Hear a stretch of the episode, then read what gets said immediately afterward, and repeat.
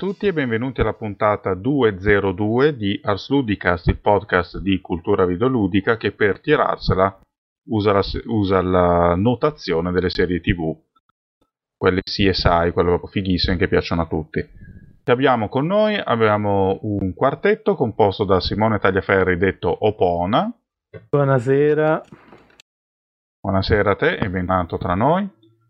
Alessandro Monopoli, Monopoli. Ciao a tutti. Il Monopoly è, come quasi sempre, arrangiatore della sigla di testa, che è la Dragon Battle Music di Baldur's Gate 2, di Michael Hoening, Howard Rossing e nessun altro, che è stata richiesta da Francesco D'Ambrosio e il Dambro, che è un nostro ascoltatore affezionato. Poi c'è Mr. Rude, il nostro Pussy Magnet. Salve, buonasera a tutti. Buonasera a te, bentornato. E infine ci sono io, Vittorio Bonzi, il pezzo di merda, Matteo Anelli non c'è a causa dello, del terribile stress lavorativo. Il tema di questa puntata ci è stato richiesto dall'ascoltatore eh, soprannominato Il Cane, la responsabilità è interamente sua, l'abbiamo invitato ma non è venuto, ed è, eh, il titolo della puntata è L'orrore... Cane cosa? Cane dove sei? Ti ho mandato dei messaggi, rispondi. Eh, il padrone avrà detto no, il titolo di questa puntata è L'orrore, vero? Parliamo di giochi horror. Lo fa sempre il Monopoli da solo, questa volta cerchiamo, ci arrabattiamo di farle, arrabattiamo di farle in quattro. E quindi passo la parola a Simone che nell'introdurre gli argomenti con considerazioni postmoderne degni di Deleuze e Guattari che non si possono sopportare è imbattibile. Prego. Allora, parliamo di giochi horror, cioè di giochi brutti. Esatto orrendi. Abominio. In realtà l'argomento è abbastanza ampio, nel senso che i giochi horror, diciamo che sin dagli anni 80 ci si chiedeva come si potessero realizzare dei videogiochi horror, cioè dei videogiochi che facessero paura, che mettessero il giocatore nelle condizioni, nelle stesse condizioni di tensione che si prova davanti a un film fatto bene, un film dell'orrore fatto bene. E diciamo che nei primi anni non, i tentativi non furono molto riusciti, anche perché le potenzialità grafiche non, non davano modo di esprimersi al massimo a sviluppatori, anche se c'erano delle idee buone o discrete, era difficile implementarle con una grafica a 8 bit, stile quella del, della Vari VCS. No, VCS sembra 4 bit addirittura. No, è, è, un po' difficile classificarlo, comunque abbiamo capito che, di che Atari stai parlando. Eh, Commodore 64, Spectrum, eh, che era addirittura... Anzi, beh, Spectrum, visto che era monocromatico, un po' paura faceva, dai. Verrò ucciso da un flame su... Sì. Schifoso, non lo sai che lo Spectrum è meglio del 64 e poi risponde l'altro. No, non è vero! Verrò ucciso. E poi arriva il fans dell'Amstrad che dice ma il migliore è l'Amstrad. Ah, ma esistono fan dell'Amstrad? Eh, ma esiste veramente di tutto. Vabbè, se siete fan dell'Amstrad scrivetelo nei commenti insomma quando lo scrivo quando metteremo il post sul forum sul, Anche sul blog. del... Anche se siete dell'Archimedes, fatelo sapere. no, ma, ma, seriamente ancora si trascina sta storia del Commodore 64 contro lo Spectrum? Si trascina ancora. Su, sui forum di retro gaming uh, è un ah, argomento quindi... dibattutissimo. Eh, direi che siamo perfettamente in argomento, questo è l'orrore sì. effettivamente. Que- ok, ok, 30 secondi di dialogo e già sta motti completamente. Comunque, vabbè, eh, diciamo che il genere dell'horror viene ridefinito da Alone in the Dark, la faccio breve perché prima c'erano stati dei tentativi, non so, tipo venerdì 13, gioco sempre per Atari considerato horror, ma che sinceramente non l'ho provato, paura non facevano, adesso non ricordo il titolo perché sono un cafone ignorante. C'è Project Firestart. Project Firestart che era molto bello, però sinceramente non faceva paura. Eh vabbè. E ricordiamo, è l'unico grande gioco horror fatto dall'Electronic Arts. Ambientato su un'astronave. Ambientato, Ambientato su un'astronave. L'unico, be- l'unico, gioco horror bello fatto da Electronic Arts. Cazzo, ambientato su un'astronave. Vabbè, la trollata più convoluta del secolo. Eccola qua, esatto. Lanciata lì, zic. Arriva Alone in the Dark. The Dark eh, per primo riuscì, diciamo, a spaventare i videogiocatori veramente proponendo un gameplay particolare basato su un uso nuovo del, del, delle telecamere e soprattutto eh, mescolando azione e avventura sostanzialmente veniva rallentato il ritmo di gioco. I mostri ammazzavano il protagonista senza nessuna pietà e muoversi per le stanze di decreto era piuttosto spaventevole. Perché ci voleva mezz'ora per girarsi insomma quindi Alzato da un vecchio protagonista. povero Carmi non ce la faceva girarsi, quindi era difficile scappare, insomma. I mostri avevano buon gioco a prenderlo in giro, a sfotterlo e poi ucciderlo. Da lì poi arriva, diciamo che da lì poi nasce tutto, nasce un nuovo modo di concepire l'horror, l'horror nei videogiochi. O... La lezione viene subito ripresa da un, dalla Capcom con Resident Evil eh, primo gioco che, della serie che sinceramente qualche capitolo a questa parte non fa più paura a nessuno, cioè dal, penso che l'ultimo capitolo horror di Resident Evil è stato il secondo, in cui viene ripreso Alone in the Dark e viene sviluppato all'ennesima potenza. Quindi c'è un uso, un uso più consapevole del fuoricampo, del, uh, diciamo le, le situazioni di tensione vengono cadenzate meglio, vengono in modo tale da non essere continue ma da creare una specie di tessuto narrativo dell'orrore quindi il giocatore non viene non è costantemente sotto la pressione dei mostri ma sente che ci sono dei mostri e eh, è costantemente sotto tensione perché eh, potrebbe essere sente di poter essere assalito in qualsiasi momento. I controlli legnosi aiutano a mantenere questo stato di tensione anche perché eh, giocando è chiaro che se si viene attaccati alle spalle diventa difficilissimo girarsi e sparare contro i nemici. Soprattutto la, la cioè, come esempio topico c'è la sequenza del cane che, dei cani che attaccano all'improvviso il giocatore mentre passa su un corridoio. Sì, sì, che poi lo stesso corridoio viene visto dall'esterno, no? Viene visto è dall'esterno. È famosa la sequenza in cui il personaggio attraversa il corridoio, ma noi lo guardiamo da fuori dalla finestra. Ma adesso io dico la verità, di Resident Evil non ho una grandissima opinione.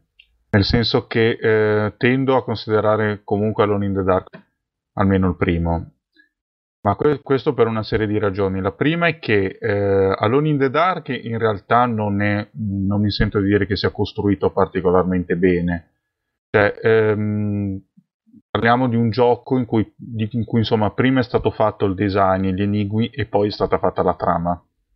Sì. Io ricordo un'intervista a Renal, Frederic Renal su Edge mi sembra, che eh, diceva di come eh, tutta la, tutta la, mh, mm, l'aspetto Lovecraftiano è stato aggiunto a posteriori quando lo aveva quasi finito lo sviluppo e non ce l'aveva manco in testa.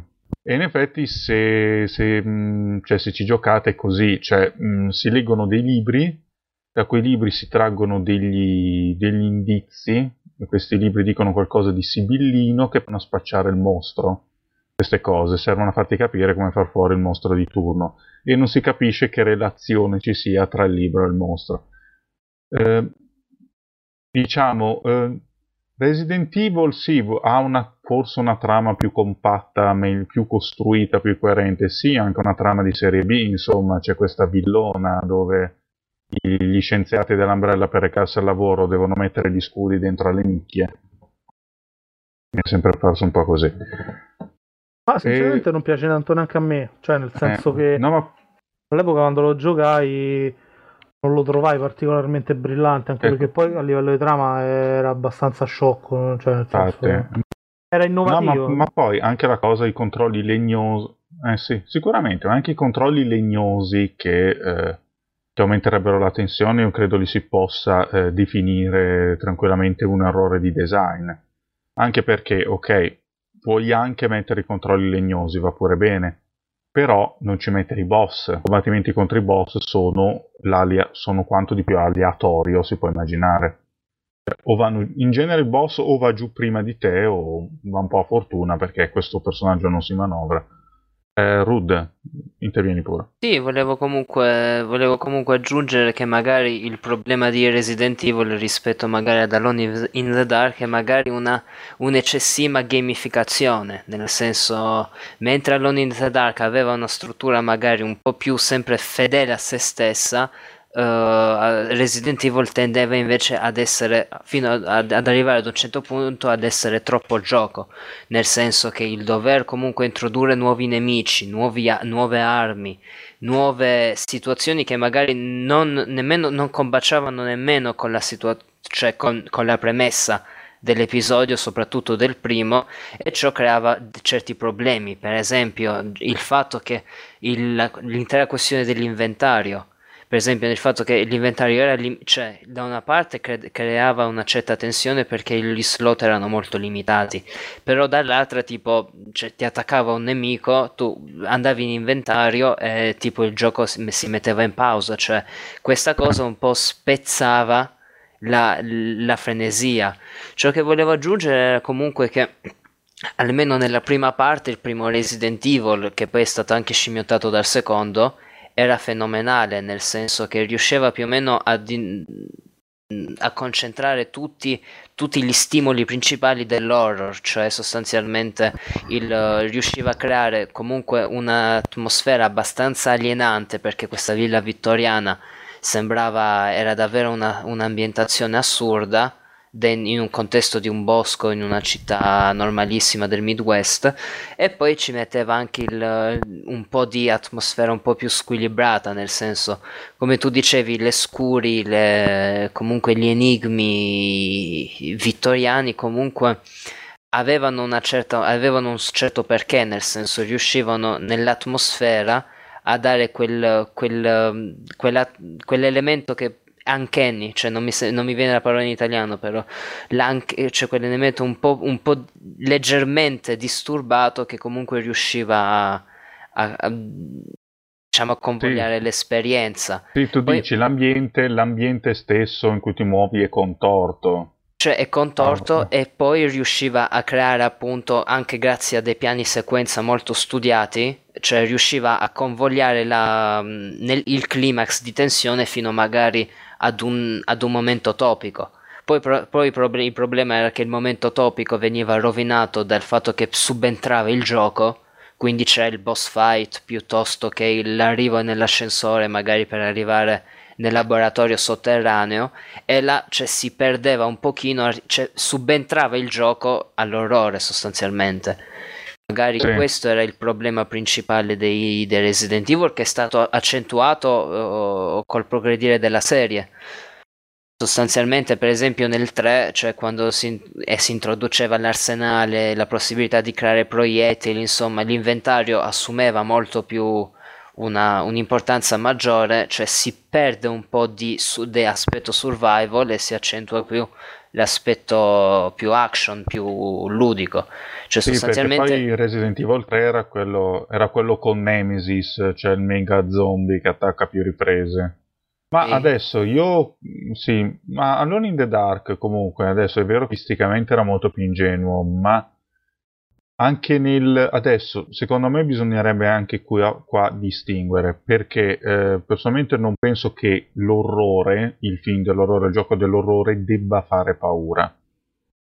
La paura cioè va bene se no ma innanzitutto eh, deve suscitare orrore. Deve disturbare non necessariamente spaventare. E in questo eh, Alone in the Dark ci riusciva credo fosse in modo anche parzialmente involontario proprio per eh, per l'ingenuità delle, mm, di tante soluzioni, ma a parte eh, per esempio c'è l'inizio, proprio l'inizio del, mm, del primo, in cui il eh, Kirby eh, con la macchina va verso del ceto e c'è la famosa, mm, la, questa famosa parte in cui si sente il gracidio della rana e si vede il muso della rana in primo piano per un secondo. No, ma poi ad esempio il fatto che ci siano, che i mostri siano per esempio il polpo nella vasca da bagno o, il, eh, un t- o questo, questa cosa strana che bighellona dentro la biblioteca. Eh, e sono lì, sono lì che girano, non ti compaiono neanche all'improvviso. Eh, sono in una stanza, stanno lì e questo secondo me l'effetto di disturbo eh, rimane comunque superiore, anche se eh, punta sicuramente meno sullo spavento, ma anche questo lo considero un valore aggiunto. Eh, Monopoli, prego. Eh, volevo una, una, sempre invece, torno un secondo a Resident Evil. In realtà, secondo me, ci sono delle cose che sono figlie del loro tempo. In primo luogo, uh, il modo in cui si controlla, non credo che sia né voluto né quant'altro. semplicemente a quei tempi uh, gli action, non gli action, ma i giochi non proprio action in terza persona avevano tutti quei controlli lì, ossia con un tasto faccio ruotare il personaggio su se stesso eh, e con l'altro lo faccio camminare nella direzione in cui è ruotato. Infatti Halloween Dark è così, Silent Hill il primo è così, è così anche, ed è così anche Resident Evil. Penso che fosse uno standard ai tempi. Sì, recentemente ma... ho, sì, no, recentemente, c'hai ragione. Recentemente ho preso, ho preso Resident Evil, l'ho trovato usato in un negozio che vende roba usata. Resident Evil per, la, per il GameCube, che tra l'altro ha una resa estetica fantastica. Sì. E, e, c'ha tanti controlli, c'ha tanti modi di controllare il personaggio, però sono sempre tutti girare, far, far girare l'omino. Effettivamente, al tempo, a, tempo, recentemente ho preso anche il primo Silent Hill per giocarlo un po'.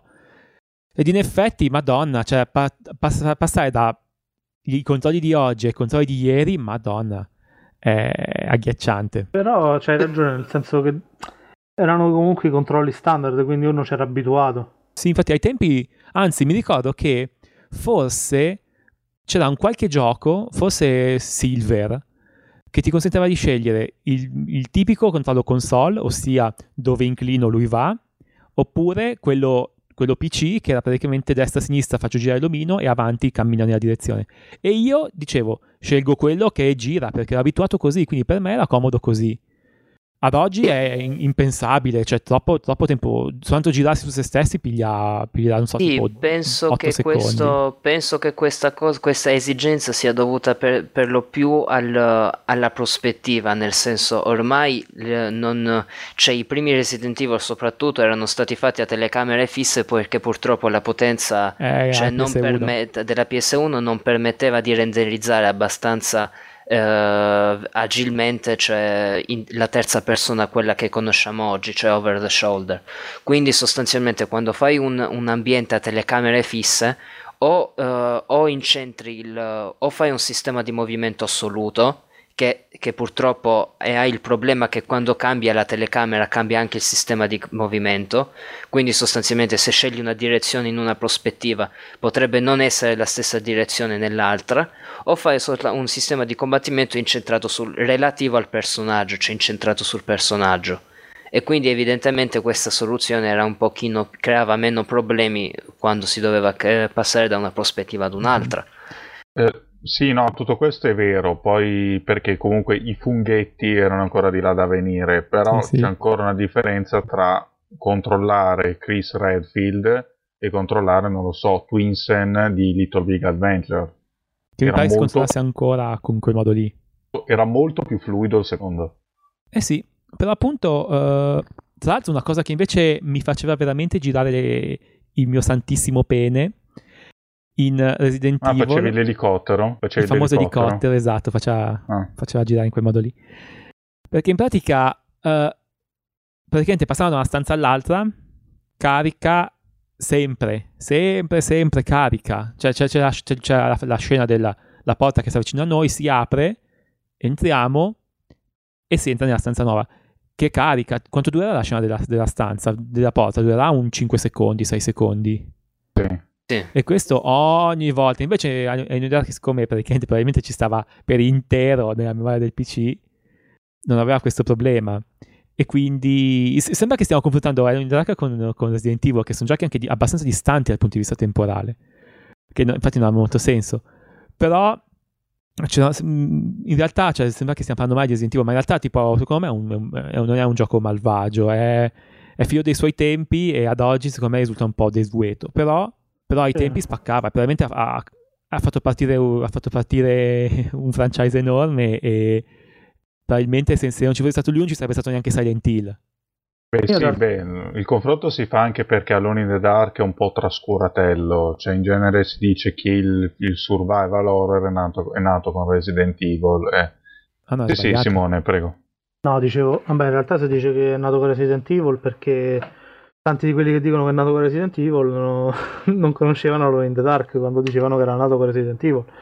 Giocavano solo con la PlayStation, venivano dal mondo console, le due realtà erano parecchio divise e visto che il giornalismo videoludico più recente viene in buona parte da quella, dal mondo console, tanti, ma non succede solo con i survival horror. Eh. No, succede con tutto, succede con succede con tutti i giochi. Sì, il primo come... gioco 3D è Quake, la PlayStation ha inventato il 3D.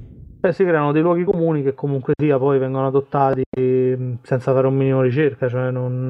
quindi comunque sia Resident Evil il primo survival horror perché era quello che aveva venduto di più, era più famoso tanti di questi che dicevano così non, non avevano mai neanche visto Alone in the Dark, oppure se lo avevano visto non sapevano bene che gioco fosse. Perché poi ricordiamoci che prima le riviste tipo mh, console, allora prima l'informazione c'era solo tramite rivista e le riviste console eh, parlavano solo di giochi console e le riviste PC parlavano solo di giochi PC. Quindi se tu avevi il computer, perché c'era anche l'amica, insomma, quindi se tu avevi un computer e volevi eh, leggere dei videogiochi, probabilmente non compravi la rivista del console. Viceversa, se tu avevi, non so, un Super Nintendo, non compravi DGM eh, o qualsiasi altra rivista che erano poche le riviste che parlavano di tutti e due i mondi, anche perché c'era sempre l'odio. L'odio, sì, vabbè, l'odio però... reciproco. Però magari che, non, che non adesso vorrei... mi sembra che non, non, ci sia più l'odio reciproco. Adesso i, i PCisti amano i consolari. sì, sì, sì. Cioè, proprio, cioè, adesso si sputa un amore velenoso sul fo- sui forum di tutto il mondo. No, ma poi penso che sia qualcosa anche un po' magari dovuto anche un po' di ingenuità, nel senso il uh, Alone in the Dark magari ne- è comunque percepito più come un gioco horror fra virgolette puro, mentre Resident Evil era già percepito come survival horror nel senso... In, ra- in realtà la... uh, survival horror, la, de- eh, la, denominazione di survival horror nasce con i Resident Evil. Sì, su, perché questo... in realtà con Alone in the Dark non si parlò di survival horror, cioè sì. fondamentalmente non, frega, eh, non, non ci si rese neanche conto che era nato un nuovo genere quando uscì Alone in the Dark, era un gioco bellissimo, tutti anche perché era più, era più che un'avventura grafica, perché c'era da combinare oggetti anche tra di loro, oh. quindi era, era, passata come un'avventura grafica. Con un elemento horror. Esatto, con, le, con le persone in 3D. Con le persone in 3D e che si guidava eh, in modo differente dalle normali avventure grafiche, sì. che, che, erano quasi tutte punte e clicca. Beh, però attenzione, perché eh, questo vale per il primo, e va bene, perché il primo poi aveva pochissimi combattimenti, combattimenti con l'arma, che tra l'altro erano abbastanza atroci, sì, perché la maggior parte dei mostri andavano eliminati, insomma, trovandosi lì e mettendo insieme la contromisura giusta. Eh, però già il secondo di sparatorio era pieno, il terzo non ne parliamo. E... Il terzo è quello del, del West, giusto? E almeno il secondo è uscito prima di Resident Evil. E, e quello, il terzo è quello, diciamo, l'ambientazione western sì. nella città fantasma. In realtà io mi ricordo anche un gioco simile che mi sembra che sia uscito prima di Resident Evil, cioè un gioco dello stesso che possiamo considerare uh, dello stesso genere, anche se c'era ci sarebbe tutto un discorso particolare da fare, ex, Ecstatica. Oh, quello con le pallette. Quello che sì. era rivoluzionario perché c'aveva i personaggi rappresentati con la tecnologia, cioè praticamente erano delle palle che com- componevano la figura, che poi è stata ripresa pure in un brutto picchiaturo per Mega Drive, The Balls si chiamava Balls. Balls, Balls. con la Z. Sì, sì, che l'hai, l'hai, anche recensito. In uno splendido retro, cap, retro crap. Sì, e, ehm, No, poi anche Ecstatica, che era bello, appunto, aveva questa grafica degli sferoidi, ebbe un seguito Ecstatica 2 che era un, che era un picchiaduro, né più né meno. In realtà poi, sai che succedeva su PC? Che non c'era questo fatto di creare generi, non c'è, fondamentalmente in quel periodo è, è, nata tantissima roba che poi si è persa che però magari tro- ritroviamo in dei giochi per esempio chi se lo ricorda uh, che ho sta memoria Beh, così triste tu per primo direi chi se lo ricorda Mi ricordo perfettamente il gioco descrivilo un po' dai era quello in visuale isometrica col personaggio con la testa a pera col ciuffetto che era vestito d'azzurro Little Big Adventure, l'ho Little detto Big prima. Adventure, porca puttana, l'hai detto pure prima. detto anche Esatto. prima, infatti. Dice, non può essere quello perché ha detto prima. Eh, o Relentless in America, vabbè. La mia memoria favolosa. Però t- tante cose si, so per- si sono perse perché poi magari vendevano po- poche copie, tanti non li ricordano. E Alone in the Dark ha rischiato di fare la stessa fine.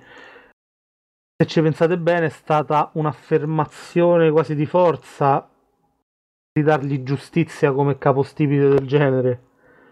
Perché fo- in realtà per anni si è parlato sempre di Resident Evil. Sì, beh, infatti, infatti, infatti quando è uscito Alone in the Dark è andato bene, mi ricordo recensioni belle, la gente era tutta contenta, però forse non c'era internet a far a creare il passaparola. E quello è come il 3D, tutti a dire che il primo gioco 3D è Quake. Cioè. E a me io mi incazzo 3D? sempre quando, quando succede. Ah, Che quello che- tra l'altro, scusate, qual è il primo gioco 3D? Parentesi. Asteroid.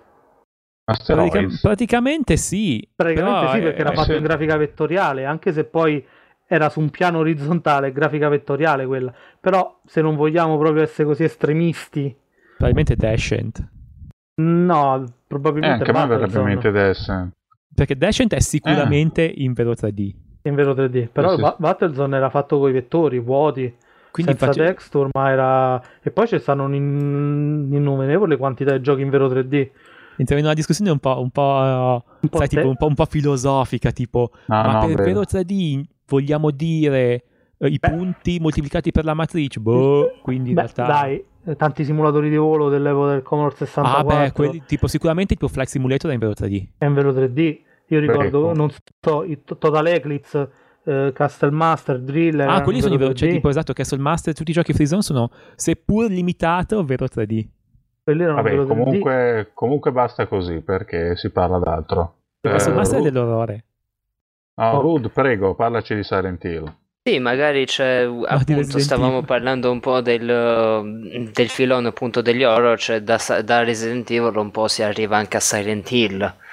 Uh, Silent Hill però è un horror un po' diverso, nel senso che mm, non funziona, non ha la, eh, la visceralità dei, dei Resident Evil, nel senso che non um, preferisce essere un pochino più, fra virgolette, ambiguo soprattutto nel secondo episodio appunto abbiamo, abbiamo questa innanzitutto l'ambientazione cambia cioè dalla, dalla fredda fredde, dal freddo cospirazionismo alla Resident Evil si passa ad un'atmosfera un po' più fra virgolette onirica che è quella di Silent Hill che appunto questa città uh, uh, sbarra condizione umana che eh, attrae alcuni malcapitati a sostanzialmente a combattere le proprie, le proprie paure, i propri orrori, i propri, le proprie, cioè, le proprie, ciò che hanno lasciato in sospeso.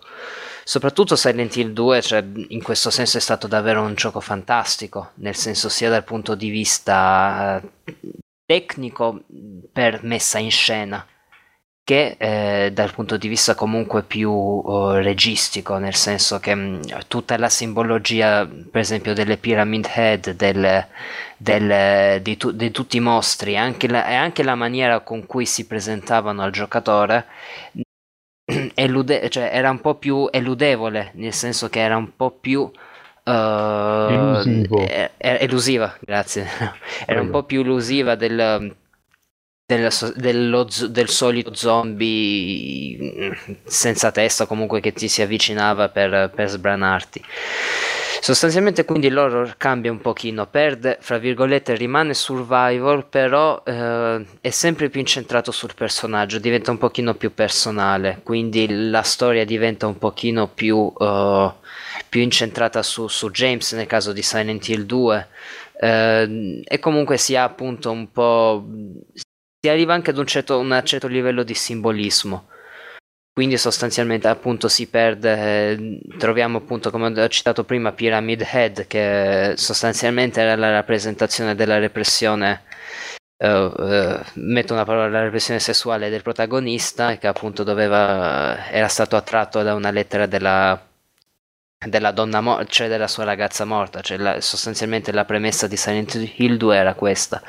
Il, il protagonista appunto riceveva una, una, lettera da sua moglie, nonostante fosse morta, che lo invitava a Silent Hill e poi c'è tutto appunto tutto lo sviluppo narrativo che lo porta a dover usci- uscire da questo incubo.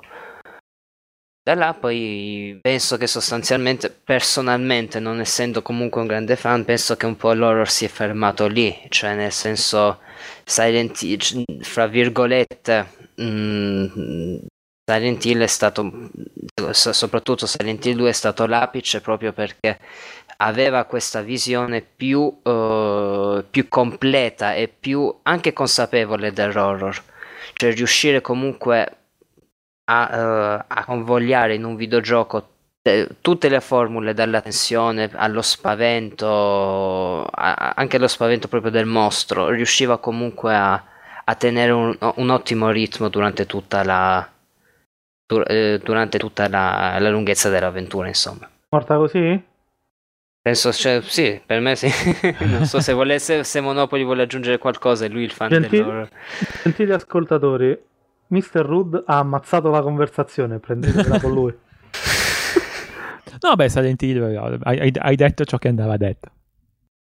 Sono, ah, sono, sono, con, sono contento, no, non, ho, non, ho, niente da aggiungere. Io vorrei porre un problema, cioè nel senso che... E poni.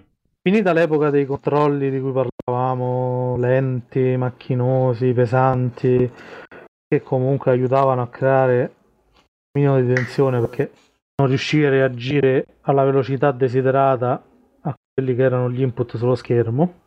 Con l'arrivo dei comandi, diciamo, in tempo reale, cioè eh, sostanzialmente adesso un qualsiasi gioco horror si controlla come un FPS. Dopo parleremo di amnesia e flammeremo col Monopoli, ma adesso...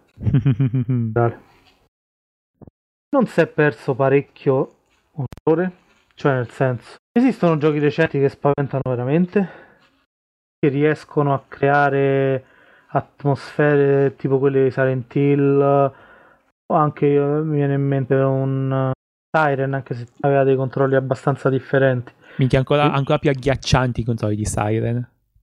Sì oltretutto era di una difficoltà allucinante. Però era... Però, ma perché lì, lì, in Siren si controllavano anche i vecchi bacucchi i bambini era mica così tipo che devi controllare attraverso gli occhi di, di chi ti vedono a te. Quindi... Sì, sì, c'è anche la cosa di guardare attraverso gli occhi del, dei mostri.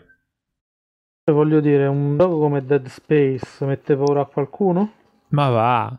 Ma no, no penso, che, penso che attribuire la difficoltà di movimento, al, cioè attribuire la, l'efficacia dell'orrore alla qualità del movimento del proprio avatar sia un pochino ingenuo nel senso il problema di Dead Space in particolare è quello dell'horror anche mediatico in generale, nel senso ormai ciò che prima era horror ormai è diventato uh, un becero torture porn alla, alla, alla Cabin Fever, alla, alla Hostel o alla, o alla Soul.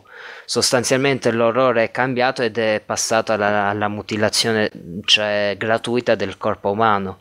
Quindi sostanzialmente anche Dead Space secondo me tenta di... cioè è figlio, de, è figlio del suo tempo anche in questo senso, nel senso mh, mm, essere... Guarda, in realtà eh, anche la mutilazione del corpo è molto anni 80, cioè... Mm, sì, infatti in realtà stiamo tornando indietro, non stiamo andando avanti. C'è stato sì, un, però... fi- un filone degli anni sì. 80 che era molto gore, molto eh, con un horror molto orientato sul, sul sangue, su, sul maciullamento delle persone, dei cadaveri, del, uh, degli esseri umani, cioè intestini sventrati, teste mozzate. Sì, gente... però penso che questo gore, uh, appunto, tu però stai parlando della componente torture, io sto parlando della componente più pornografica, nel senso più, fra virgolette, esuberante nel senso che la teatralità con cui la tortura penso che comunque sia, sia, stat- sia un po' diversa. Nel senso, mh, almeno magari non. cioè, io, io so, sono dell'89, quindi magari ho una percezione parziale di quegli anni. Però Piccolino. mi sembra che mi, mi sembra che il, il, fra virgolette la, uh, la, componente ludica di un show o di un, uh, di un hostel non, cioè, sia qualcosa di fra virgolette percepito come stravagante. Che magari si riflette anche nello spettatore che, cioè che anche a lui sostanzialmente piace vedere questo spettacolo di uh, sostanzialmente ludico, poiché So alla fine è, è, un, gio- cioè è un, gioco, cioè viene presentato come tale. Eh, io sto parlando poi di, di So e eh, The Cabin Fever, cioè del filone Hostel, però ci sarebbe anche da, da da parlare per esempio di The Cube, The, The Hall, insomma, cioè sostanzialmente tutti uh, set pieces in cui comunque c'è una componente sempre più uh, ludo, cioè, ludica. Quindi penso che questo sia, sia, cambiato rispetto a quegli anni. Magari mi sbaglio perché comunque non. Beh, no, sì, il, il gore anni 80 era molto iperbolico, cioè c'erano cose tipo Nightmare che faceva le cose in sogno completamente assurde. Diciamo forse il, il filone nuovo, anche nei videogiochi, eh, anche uscendo dall'horror, andando più in generale, eh, segue un po' quella tendenza che è abbastanza devastante per la qualità di come dire, distruggere la, ten- distruggere la tensione sbattendoti tutte le cose in faccia. Cioè, ah avere beh, sì. tutto subito, non avere attesa, non avere, non avere mistero, non avere non avere niente, tutto servito subito da ingoiare. È un discorso, vabbè, è un po'...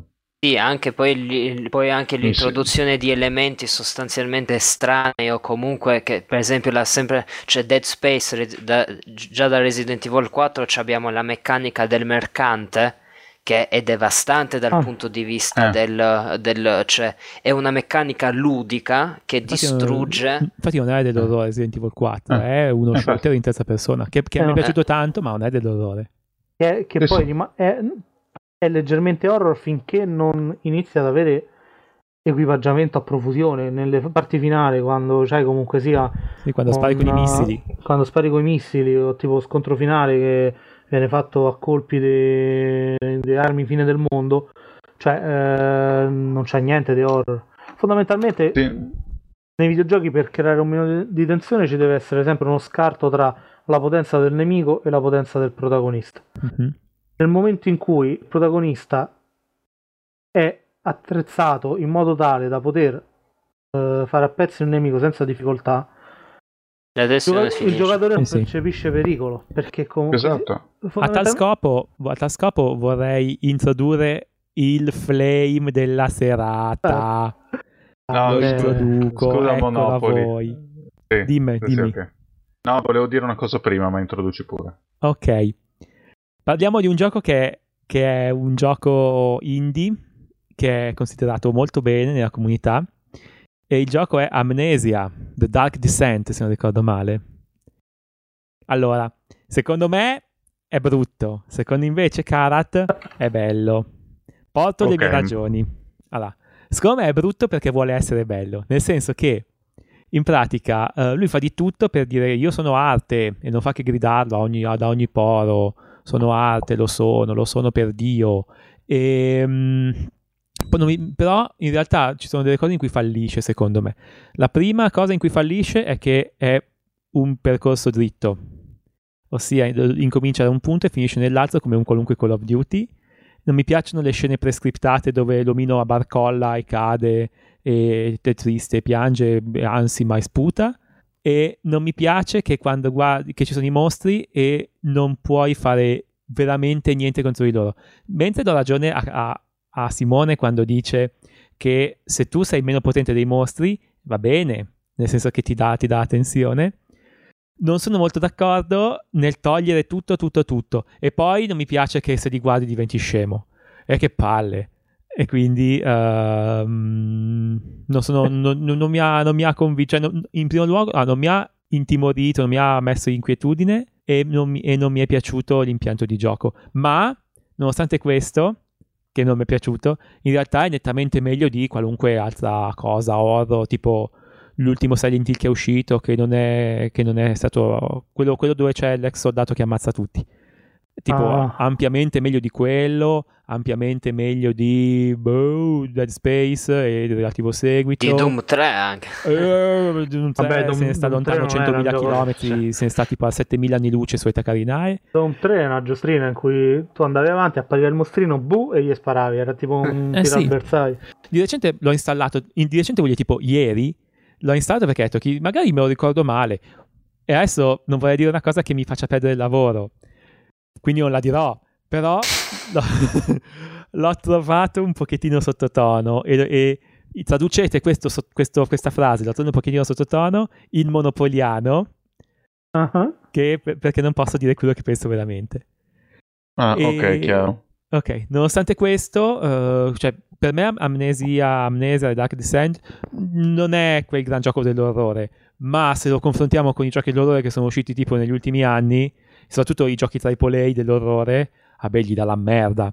Però se lo confronti con uh, Darkness Within 2, allora no. Allora, io uh, Amnesia lo difendo. Allora, lo difendo a spada tratta, uno perché comunque sia è uno dei pochi giochi che ha provato comunque sia eh, che ha provato a riprendere l'orrore.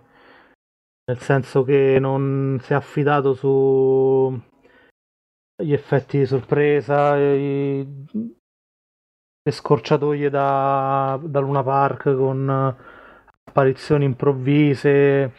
Ah, è stato pensato seguendo una strategia precisa e eh, che mira a eh, generare una tensione costante nel giocatore. È vero, c'ha anche delle cose che se le capisci ti rendi conto che certe situazioni sono artefatte, però sinceramente negli ultimi anni non ho trovato nessun altro gioco con uh, delle situazioni horror anche belle come quelle d'amnesia. Cioè, a te per esempio questa cosa che non puoi guardare i mostri non piace, a me piace tantissimo perché ricorda, è stata copiata diciamo Lovecraft in cui chi guarda, mh, mm, chi guarda il mostro, chi guarda, come dire, eh, le creature che vengono dall'altro mondo, che brutto. eh, impazzisce, cioè eh, perde il senno, vede qualcosa che va al di là della sua comprensione e eh, viene abbandonato dalla ragione, è qualcosa che la ragione non riesce a comprendere e quindi è intollerabile perché non, uh, non riesce a essere elaborata a livello razionale e questo è reso benissimo. Stesso discorso per il buio, comunque sia. E però è un copia e incolla da penumbra. Eh, però è sempre loro. Sì, sì, e faceva schifo alla merda. Vabbè, dai, era, era, aveva delle idee, Penumbra era... E secondo me è bello, c'ha delle situazioni, per esempio, ricorderò, per esempio, uh, per sempre, quando arrivi nella cantina che ti ritrovi con, eh, con, nell'acqua, con i piedi nell'acqua, e senti che c'è qualcosa, però non lo vedi. Poi a un certo punto ti accorgi che se ti muovi nell'acqua il mostro ti sente, ti viene addosso, il mostro è invisibile, non lo vedi. Cioè, io per esempio in quel momento mi sono cagato sotto, non mi, capita- non mi capitava da anni in un videogioco che ci fosse una situazione horror costruita così bene. Ma a questo punto una domanda. Uh, io eh, premetto che Amnesia non l'ho giocato, cioè nel senso che comunque non sono particolarmente attratto nei giochi horror, quindi aspetto un pochino per... per da come me ne, parla, me ne, parlate voi, non è che il problema di Amnesia è che è troppo poco gioco? A questo punto? Vi chiedo? Cioè, no, ve lo chiedo per molto... me è troppo, è troppo palloso ed è troppo guidato ed è come Call of Duty.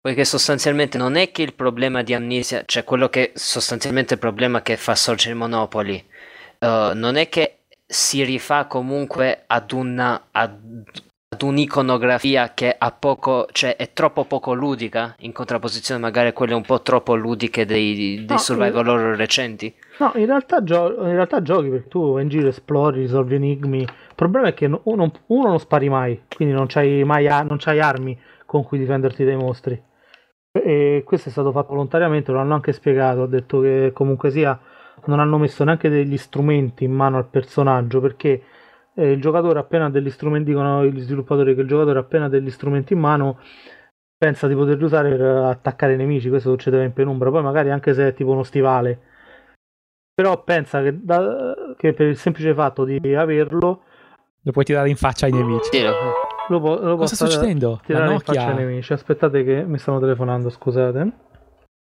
Ma spegnilo il telefono quando registriamo, ma... Santinumi d'Olimpo. Santo Pantheon assiro babilonese, porca Beh, questa parte la taglio. Sì, sì. Oh, che bello, non c'è nescamente sul podcast. Mezz'ora dopo... Parlavamo d'amnesia e eh, dicevamo che è un bel gioco e che Monopoli non capisce niente, punto. boh, a me non piace, però in realtà è più, cioè, è, bello, è più bello di, di quello che, che, che, che, butta fuori, che butta fuori le grosse case. però avendo giocato ad altri, ad altri giochi di altre case più piccole, come la Zonde lo è quella di Amnesia, perché io giocato ad Amnesia, gioco a quei giochi belli. Sì, ma il, gio- il gioco che hai citato tu è molto bello, per esempio, Darkness Within. Eh? Sì, sì. Bello il primo che il seguito. Mhm. Però ehm, Amnesia ha un concept originale che comunque sia e c'ha la particolarità che mm, si combatte dall'inizio fino alla fine e bisogna gestire una serie di fattori che eh, creano tensione che altri giochi non hanno, cioè non No, sì, Come sì, sì, chiaro, certamente. forse solo, Tipo, solo secondo me Fubu- The, eh, The Void per me è Mhm. meglio. Eh, anche The Void è bello, ha una bella atmosfera horror.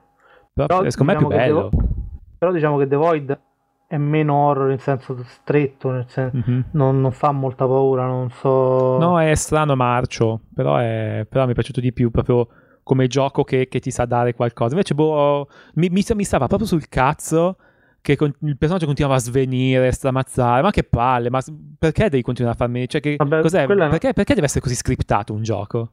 Ma quella è... Ma in realtà dai, non tantissimo, non è che c'era tante Madonna, sequenze due metri, scriptate. ogni stanza che entra piange. Beh, quella è una cosa un po' romantica, dai. Sì, È, sì, molto sì. da... è molto da... No, sì, su- no, la cosa Eh sì, mi ma il Monopoli è un insensibile. Eh già. Che bello. Rude, prego. Sì, no, no, cioè volevo chiedere a questo punto una cosa, visto che comunque non si possono affrontare i nemici, cioè sostanzialmente a questo punto io mi chiedo, nel senso, se il gioco, da, quan- da come me ne- parlate voi, premia così fra tanto, fra virgolette, la non azione, non è che il problema è che non si riesce ancora a trovare ludicamente un modo di ispirare horror, ma sì, magari sì, ancora si ricorre, magari, come dice Monopoly, a degli script che comunque sono, sembrano comunque hanno la, natu- la loro natura un po' più artificiosa. Nel senso che non è che sarebbe l'ideale un sistema in cui si debba decidere quando conviene affrontare il mostro e come affrontare, e, cioè settare un pochino la- le condizioni più eh, vantaggiose su cui affrontarlo e nei tutti- in tutti gli altri casi appunto fuggire. Cioè, questo, questo mi chiedevo io, nel senso, non è che comunque anche Am- Amnesia che è horror, magari fatto davvero, magari fatto bene, però comunque non è horror ludico e magari è più horror, eh, fra virgolette, classico, mediatico, eccetera. No, Questo no, magari. in realtà è- da questo punto di vista hanno cercato di fare una cosa molto più meno commerciale rispetto a un Dead Space. Cioè, mh, c'ha delle cose classiche, c'ha anche i mostri stessi sono, cioè non è che fa, te li guardi poi, te vedi delle immagini su internet, non è che siano fatti particolarmente brutti, sono delle ombre fondamentalmente. Però, cioè, l'orrore è tutto nelle meccaniche. A guardare le immagini sembra un FPS, però non, non è un FPS. Per esempio, descrivo una, una situazione: a un certo punto stai facendo delle ricerche dentro una stanza, senti che arriva un mostro, e tu che fai per eh, non soccombere? Chiudi la porta, poi però il mostro sfonda la porta e quindi ti devi chiudere dentro un armadio. Quando entra il mostro, senti il battito del cuore che aumenta. Tu stai completamente al buio, non puoi aprire l'armadio. Se non è uscito il mostro dalla stanza, non puoi aprirla non puoi uscire perché sennò ti prende. E descritta così sembra una cosa pure piuttosto pallosa, però in gioco rende, cioè nel senso che tu comunque sia se non hai capito subito che cosa fare, c'hai un attimo di panico perché dici oddio che cazzo faccio, cioè dove vado? Eh, vedi la stanza non c'è Fra altre virgolette, uscite. non era un gioco anche giapponese Clock Tower che provava una cosa simile? O Sì. non mi sbaglio? Sì, però in modo meno radicale. Forse Amnesia è un po' più radicale in questo. Ok, bene, e concludiamo questa inconcludente chiacchierata con, una- con la presentazione di un titolo di, a cui, di cui il Monopoli vuole parlare, che è eh, The Lost Crown. Prego. Allora, eh, The Lost Crown è un'avventura grafica della Shadow Tor Studios, che è uno studio che fa videogiochi inglese, m- microscopico, credo che sia fatto da una sola persona, che è Jonathan Bowes, ed è un... non, non so neanche dove stiano, sono, sono una, una piccolissima casa, e fanno fondamentalmente avventure grafiche usando un engine che si chiama Wintermute, come in italiano è, inferno, è inverno muto, è l'intelligenza artificiale uh, cattiva che c'è in Neuromancer. E in pratica usano questo engine che è, oh, se ricordo male, addirittura open, non so se è open source, ma è libero per essere utilizzato da chiunque. E in pratica uh, fanno, avventure, fanno avventure grafiche dell'orrore. E qualche titolo che hanno fatto, cioè Darkfall The Journal, Darkfall 2, e se non ricordo male, Darkfall è stato già tra di noi nel podcast uh, con, con l'Anelli che ne ha parlato. Allora, in pratica, di che parla dello Scrown? Lo Scrown parla di questo signore che si chiama Nigel Danvers, che in pratica ha inculato dei, dei documenti alla sua azienda e che questi documenti uh-huh. praticamente spiegherebbero che in quell'azienda si fanno studi sul paranormale. Allora, piglia se li porta via. E se li porta via, scappa via in questo paesino che si chiama Saxton. E in questo paesino incontrerà una signorina che si chiama Lucy. E sono entrambi, cioè si scoprirà che lei è interessata al paranormale e lui, per motivi, uh, diciamo così, è, viene, obbligato in qualche modo dall'azienda, dall'azienda cui, a cui ha rubato i documenti a investigare. E fondamentalmente scoprirà che il paese è discretamente marcio da quel punto di vista lì, dal punto di vista del paranormale, e uh, non andrò ah, oltre. è paranormalmente marcio. Eh sì, è ampiamente mi sembra marcio. Perfetto, mi sembra cristallino. Okay. Esatto. E quindi la cosa interessante di questo gioco è che, uh, beh, in primo luogo, come tutti i giochi della Shadow Thor, ma farei prima dire tutti i giochi di Jonathan Bowes, uh, trattano il paranormale in maniera, um, come dire, raffinata, ossia non, non, ti buttano in faccia niente, tutto quello che succede è mirato e eh, non, fa ma- non, fa mai veramente paura. Crea inquietudine, nel senso, supponiamo, supp- quel tipo di inquietudine che se voi siete in casa vostra e sentite un rumore che non sapete spiegarvi, voi sta- cioè, siete inquieti. La stessa cosa succede giocando a questi giochi, succedono delle cose che per i quali non, non, non sapete dare una spiegazione e quindi, e quindi crea inquietudine, non fa veramente paura come tipo, non so, un mostriciattolo che spunta da un buco, queste cose di questo tipo. Mm. E... Ma, ma Monopoly, scusa, è come i Darkfall, cioè in soggettiva col movimento alla mist per schermate statiche? No, è, alla, un, è a punta e clicca col personaggio al di fuori. Classica ah. avventura grafica, come potrebbe essere Monkey Island. Ah, ho capito. C'ha, soltan- c'ha un po' di difetti questo gioco, che sono tutti tecnici. In primo luogo, la grafica è schi- schifosa. Nel senso che, poveraccio, vabbè, capiamo tutti il limite tecnico, ossia che probabilmente doveva fare 4 miliardi di schermate e sono fondamentalmente, che sono fondamentalmente fotografie con qualche modellino 3D brutto. E le fotografie sono praticamente danno quell'effetto di copia e incolla perché hanno anche cioè, hanno l'illuminazione sbagliata, cioè lui ha fatto le foto e le ha messe nella sua immagine e poi ha illuminato l'immagine come voleva lui, quindi praticamente uh, ciò che ha fatto in 3D è illuminato giusto, ciò che ha fatto con la foto è illuminato sbagliato, quindi ha questa impressione di essere tutto fuori dall'ambiente. Però nonostante questo c'è del gusto, in pratica il gioco è, è praticamente interamente in bianco e nero, tranne, pochi, tranne degli elementi particolari, tipo i fiori. I fiori sono, col- sono colorati, invece tutto il resto è in bianco e nero.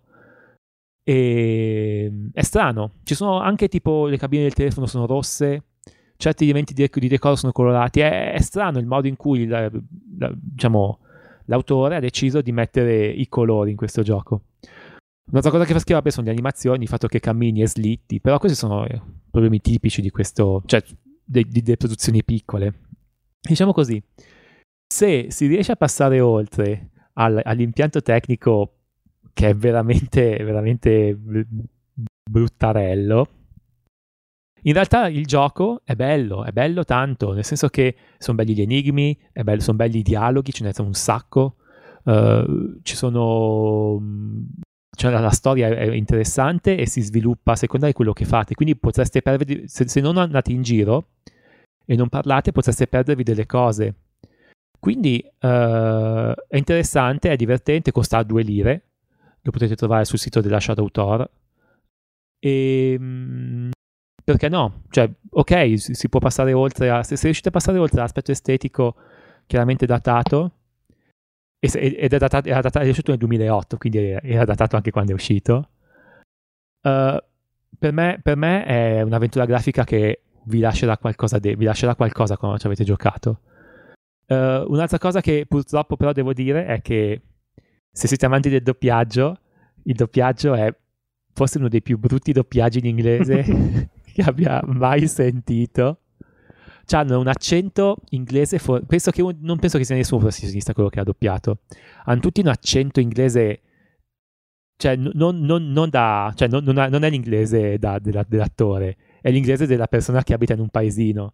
E quindi è veramente brutto. Cioè, non è, che, non, è, non è recitato niente, proprio, sembra gente che legge un foglietto mettendoci un po' di enfasi. Quindi, uh, anche lì, passiamo, se riuscite a passare oltre tutte queste brutte cose, il gioco è, vi, vi, vi soddisferà tanto.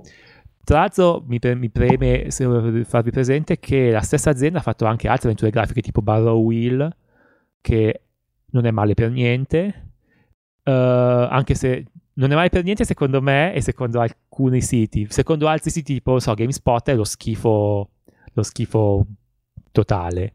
Sì, Però... vabbè, perché non si spara.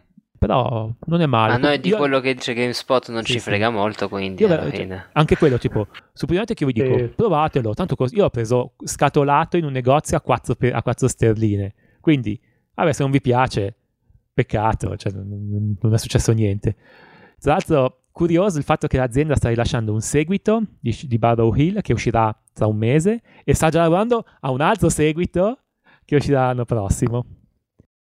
Quindi mm, sono contento che il signor, il signor Jonathan stia continuando a lavorare perché il suo modo di intendere l'orrore per me è maturo, nel senso che è il modo, il modo sì. cioè una persona adulta, di, co- cioè di cosa ha paura una persona adulta e Jonathan lo sa e te lo mette nei giochi. Grande eh, Jonathan. Sì. Grande Jonathan, eh, ricordo che eh, su GOG potete trovare anche Darkfall The Journal e Darkfall Lights Out. Darkfall The Journal credo proprio sia il primo gioco che ha fatto il Jonathan e anche Esatto. quello per il quale aveva meno soldi e si vede.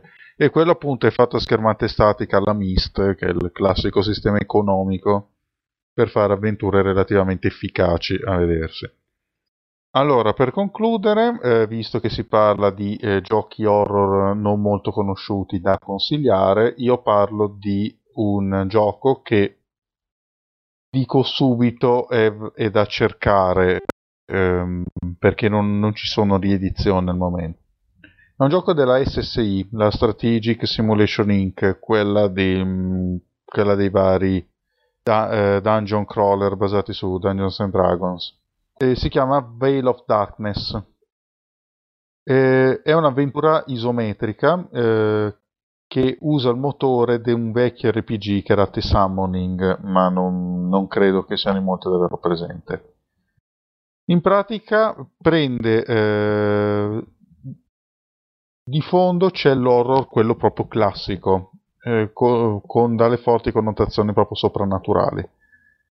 In pratica è ambientato in questa vallata, vallata oscura che viene governata da un da un arcivampiro che era un uomo ma eh, appunto a causa di un, um, di un legame con un libro di incantesimi vivente ha ucciso i suoi familiari ed è diventato un vampiro che cerca di sbarazzarsi del protagonista che è un, un aviatore che eh, viene fatto precipitare appunto nella valle perché come si scoprirà in seguito è destinato a, ad essere ucciderà questo vampiro il protagonista anonimo, il nome glielo si dà all'inizio. Allora, è un'avventura appunto isometrica e sostanzialmente un'avventura grafica.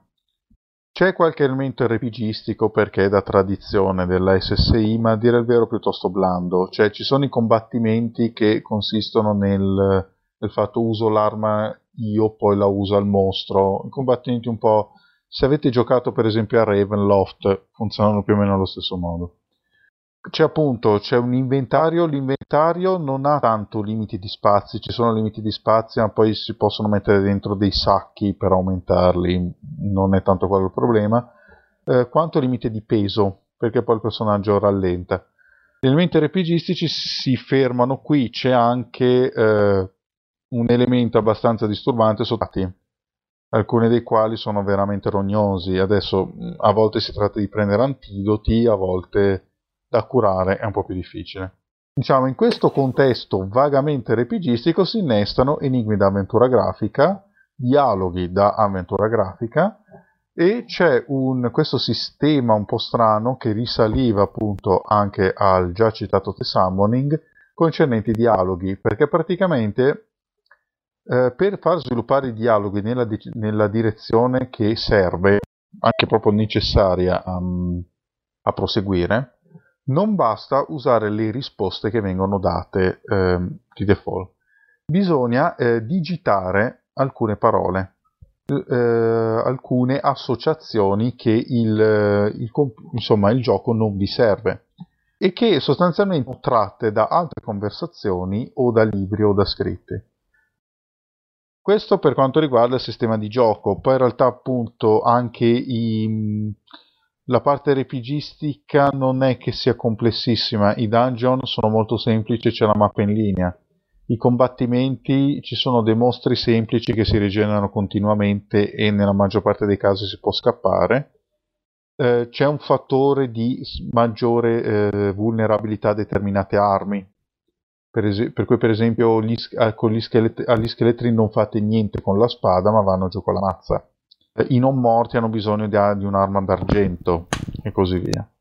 Al di là del sistema di gioco, comunque, ehm, quello che sorprende è appunto questa atmosfera un po' inusuale, nel senso che son, c'è eh, l'horror presentato è di tipo classico e eh, come dire eh, però vengono inseriti molti personaggi bizzarri e soprattutto essendo un'avventura grafica basata sui dialoghi ha molte storie molte storie anche, anche tragiche per cui troviamo questo ci sono, ci sono gli eremi, c'è questo eremita, un misantropo che a, che a momenti ci ammazza e poi si scopre che ne ha passati di tutti i colori. C'è un'atmosfera strana perché adesso dovrebbe essere ambientato in Romania, in realtà se quella è la Romania io sono il Papa, però per esempio il fatto che gli perso- le uniche persone po' dalla nostra parte che ci aiutano un po' sono, sono gli zingari. Il, come dire, le, un gruppo di persone che non ha niente, mentre invece gli altri vanno sempre più o meno un po' titillati nella loro avidità, oppure ehm, vanno liberati da maledizioni, ma quel, ci sono grati solamente per quello. Eh, personaggi strani tipo un impiccato che eh, un tizio impiccato che però continua a parlare e ci, e ci chiede di eh, trovare il vero colpevole del delitto. Per cui è stato impiccato. C'è una strega vabbè c'è un frate ci sono anche i frati c'è un monastero di frati e c'è questo frate capace di operare resurrezioni. E c'è questo enigma bellissimo adesso vi faccio uno spoiler ma galattico ma ne vale la pena. sostanzialmente dobbiamo far tornare, no... eh, dobbiamo far tornare normale un, un, uomo trasformato in albero. Sì. Da Cairne, che è l'arcivampiro. No. Okay. Sono 15 anni che volevo giocarci, ma mi è rovinata la sorpresa, stronzo. eh, che ci vuoi fare? No, comunque, noi parliamo Crate, lui ci descrive il rito di resurrezione. Molti enigmi su, si basano sul fatto di compiere i riti correttamente avendo i giusti oggetti in mano. Tra l'altro eh, ci dice che eh, può risuscitare un uomo a partire dalle sue ceneri. Allora che cosa dobbiamo fare? Prendere una bella lampada d'olio e incenerire l'albero. Prendiamo le ceneri dell'albero e il frate le risuscita e, e il nostro ritorna nella forma umana e ci, grida, ci grida addosso di tutti i colori perché si ricorda di essere morto bruciato per mano nostra. Eh, ma che rompicoglioni. Eh, così, eh, beh, insomma, provaci tu a morire bruciato. Ah, No, bello. insomma, perché appunto l'inquietudine, eh, l'inquietudine di fondo si basa proprio sul fatto che quest- in questa valle, questa valle dominata da un arcivampiro, ma abitata da gente che cerca bene o male di farsi la propria vita. Ma trovandosi in quel contesto così malato, diventano, diventano gretti, diventano meschini. Ed è proprio la, ed è proprio la, è quasi la cattiveria dei personaggi comuni ad essere ciò che colpisce di più. Comunque questo, un, questo gioco, ripeto, lo dovete trovare su, su CD-ROM, puoi usare DOSBox perché altri modi non ce ne sono. L'ho anche recensito per iscritto su Ars Ludica. Eh, è strano, è una cosa che, non, ehm, che ha pochi paragoni proprio in generale, lo si diceva anche prima, non, prima non ci si faceva tanti problemi a incasellare le cose nei generi. Eh, è un misto un po' strano ma che funziona bene. Eh, tra l'altro come avventura grafica è proprio vecchio stampo, quindi decisamente intricata. Adesso lì abbiamo una qualche idea di che cosa fare per Vezia, di cui siamo protagonisti, però poi le, co- le cose che vengono descritte comunque non sono nell'ordine. Quindi l'idea che viene data è molto vaga. Come avventura è veramente incasinata anche perché poi a un certo punto se troppo carichi gli oggetti bisogna lasciarli a terra e bisogna badare di non lasciare a terra quelli sbagliati. E, ehm, e niente, lo consiglio come esempio di gioco horror che eh, funziona bene. Insomma, eh, i giochi horror che funzionano bene a quanto pare sono avventure grafiche tendenzialmente. Eh sì, eh sì, probabilmente sì, perché sono quelli che più facilmente possono... Forse funzionano bene con, con noi che siamo adulti, forse con i ragazzini invece funziona bene Dead Space. Ma eh, se vuoi horror, dipende, se vuoi l'horror sostanzialmente è difficile conciliare il fatto di fare un buon gioco horror con il fatto di dover crivellare il mostro. Vabbè, ah, sì. Essenzialmente il problema è quello. Eh, o prendi l'horror o prendi lo splatter sostanzialmente. Ma forse o anche perché la, le avventure grafiche possono approfondire un po' di più, parecchio di più il background, la trama. E poi fateci caso, cioè, si parla tanto di trama nei videogiochi, storia nei videogiochi e poi non si parla mai di avventure grafiche, che sono il genere cardine, eh, narrativo cardine, cioè quelli, quello in cui la narrazione è veramente più importante rispetto agli altri. Forse lo stesso vale per i giochi horror, magari comunque sia come vengono costruite le storie, ricreano quelle atmosfere che si trovano nei libri e nei film migliori. Sì, adesso io credo che eh, le avventure grafiche meritino parzialmente eh, l'oblio in cui vengono, in cui non sono neanche cadute perché vi vengono fatte cadere sostanzialmente dal, dal giornalismo videoludico. Basta vedere il fatto che da vent'anni, bene o male, continuano a uscire avventure anche di nicchia e ogni volta dicono che sono, almeno in Europa, in America le stroncane e basta. Uh, no, un po' se lo merita perché per sostanzialmente per una serie di vizi storici di, di game design. Uh, se è vero che uh, curano più di tanti altri generi l'aspetto narrativo, è vero anche che spesso metti, mettono un po' troppo i bastoni fra le ruote quando si tratta di goderlo. Perché, come già dissi, non è il massimo dover capire che devi usare il pungitopo con lo spremi banane.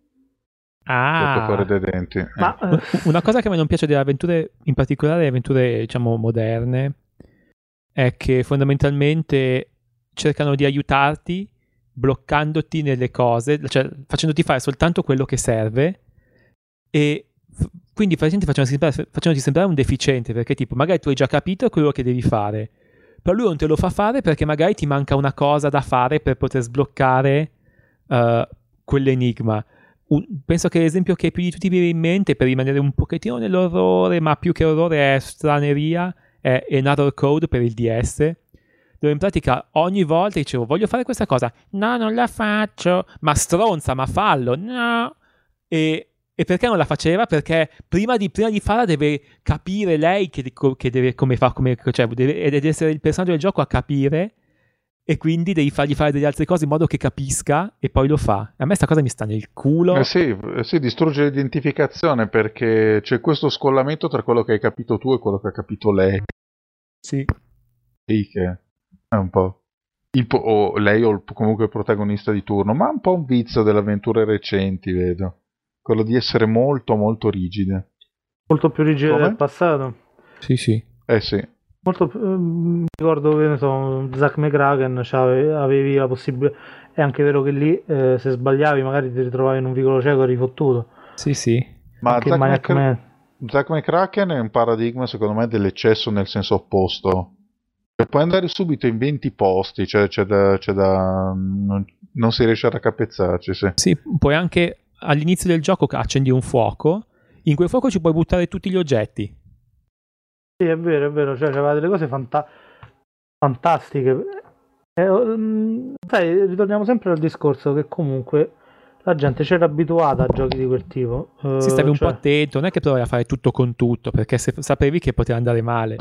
No, ma poi le avventure grafiche erano proprio concepite perché te dovevano mettere, cioè dovevano essere bastarde, cioè le avventure si erano, si erano fatte in modo tale da avere enigmi che erano quasi impossibili.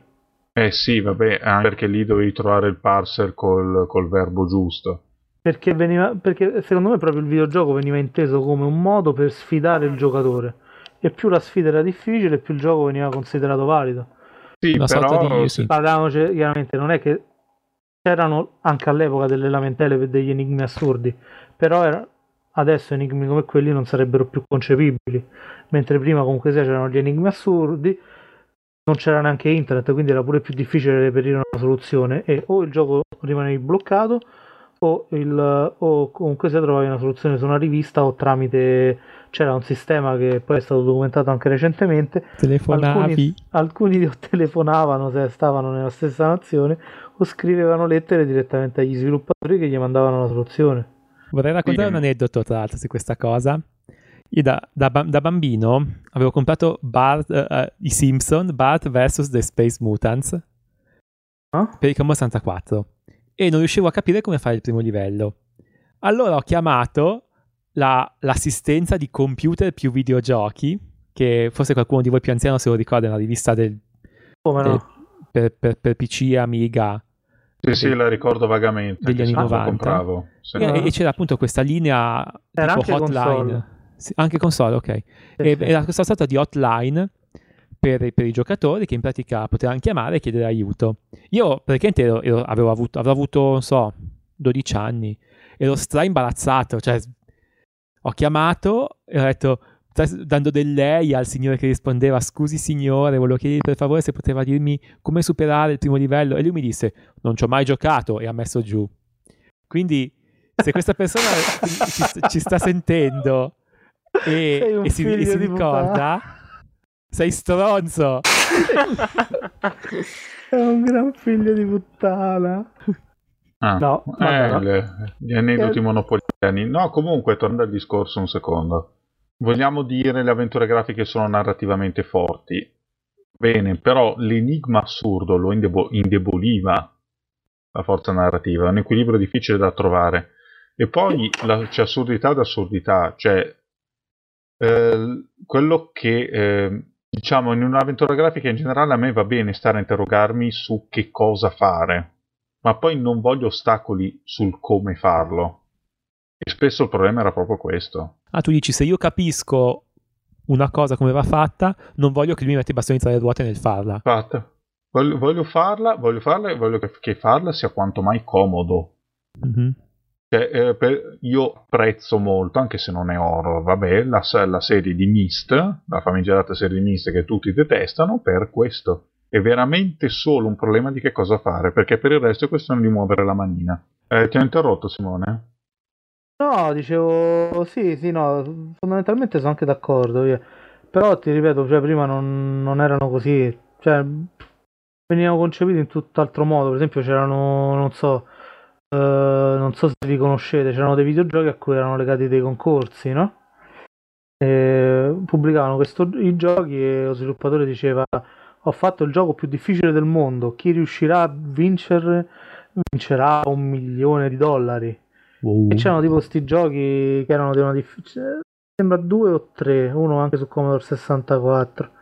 Erano talmente difficili, fatti apposta perché per non essere finiti. Oppure Ah, ma- essere fini- finiti con grande fatica. Perché? Perché il videogioco doveva sfidare il videogiocatore, punto. Cioè non, non c'aveva. Fondamentalmente non c'aveva una. Lo sfidava in diversi campi, che fosse quello razionale con le avventure grafiche, quello eh, tattico e strategico con i giochi di strategia che erano pesantissimi o quello dei riflessi con i giochi d'azione ma fondamentalmente il fine era quello Sì, ma anche lì- comunque le avventure grafiche si sono fatte una certa nomea perché erano razionali fino a un certo punto. E spesso il punto era abbastanza vicino. sì no è No, vero questo è vero comunque questo dopo- perfettamente ragione Comunque, dopo questo fuori tema spaventoso, chiudiamo. E, cosa dire? Che se, vole- se si vuole un'idea dell'orrore, non c'è niente di meglio di questa puntata, direi. E quindi è il momento dei saluti. Simone. Ciao a tutti. Ah, la, la- la- la risata in ritardo. Ciao a te. Monopoli. Ciao a tutti. Ciao a te. Torna fra noi. Rud. Ciao, arrivederci alla prossima. Arrivederci. Oramai sei un membro fisso. Abbiamo capito. Ah, beh, l'abbiamo ammesso perché speriamo sempre che faccia partecipare al podcast la sorella, eh? non è che... Questo è... cioè, È maggio- adesso è maggiorenne o ancora minorenne? Eh, deve- deve- bisogna aspettare. Perché è importante sapere, cioè questa informazione chiaramente è molto importante per tutti gli ascoltatori. Sì, ovviamente. E tutti gli ascoltatori si ricordino che io ho taciuto. Io vi E- ricordo rapidamente l'indirizzo del nostro sito. E gli ascoltatori sappiano anche che il Monopoli ha due sorelle. Sì, tutte e due grandi.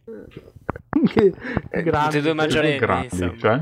Sì, sì, una, una di 34 e una di 27 anni.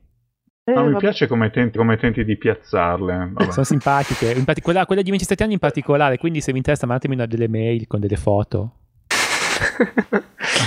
Eh, magari il curriculum. Sì, mi Vabbè. raccomando, non aggiungetelo su Google Plus perché vi blocca. sì, se, non vi conosco io blocco, blocco tutti. Beh, insomma, signori, se vi avanza un modulo di quelli che avete compilato per la banca del seme, sapete che cosa farne. Vi ricordo rapidamente l'indirizzo del nostro sito, arsludica.org, vi ricordo i nostri indirizzi di posta elettronica, redazione etarsludica.org o arsludicast.arsludica.org. Scriveteci, questa volta non abbiamo fatto l'angolo della posta perché eh, la formazione era un po' così. E per il resto vi saluto e vi do appuntamento alla prossima. Ciao. Ciao, ciao, Ciao, ciao. ciao, ciao, ciao, ciao, ciao. Mi sono dimenticato di dire la sigla, ma me ne Ale, conto. ale, ale,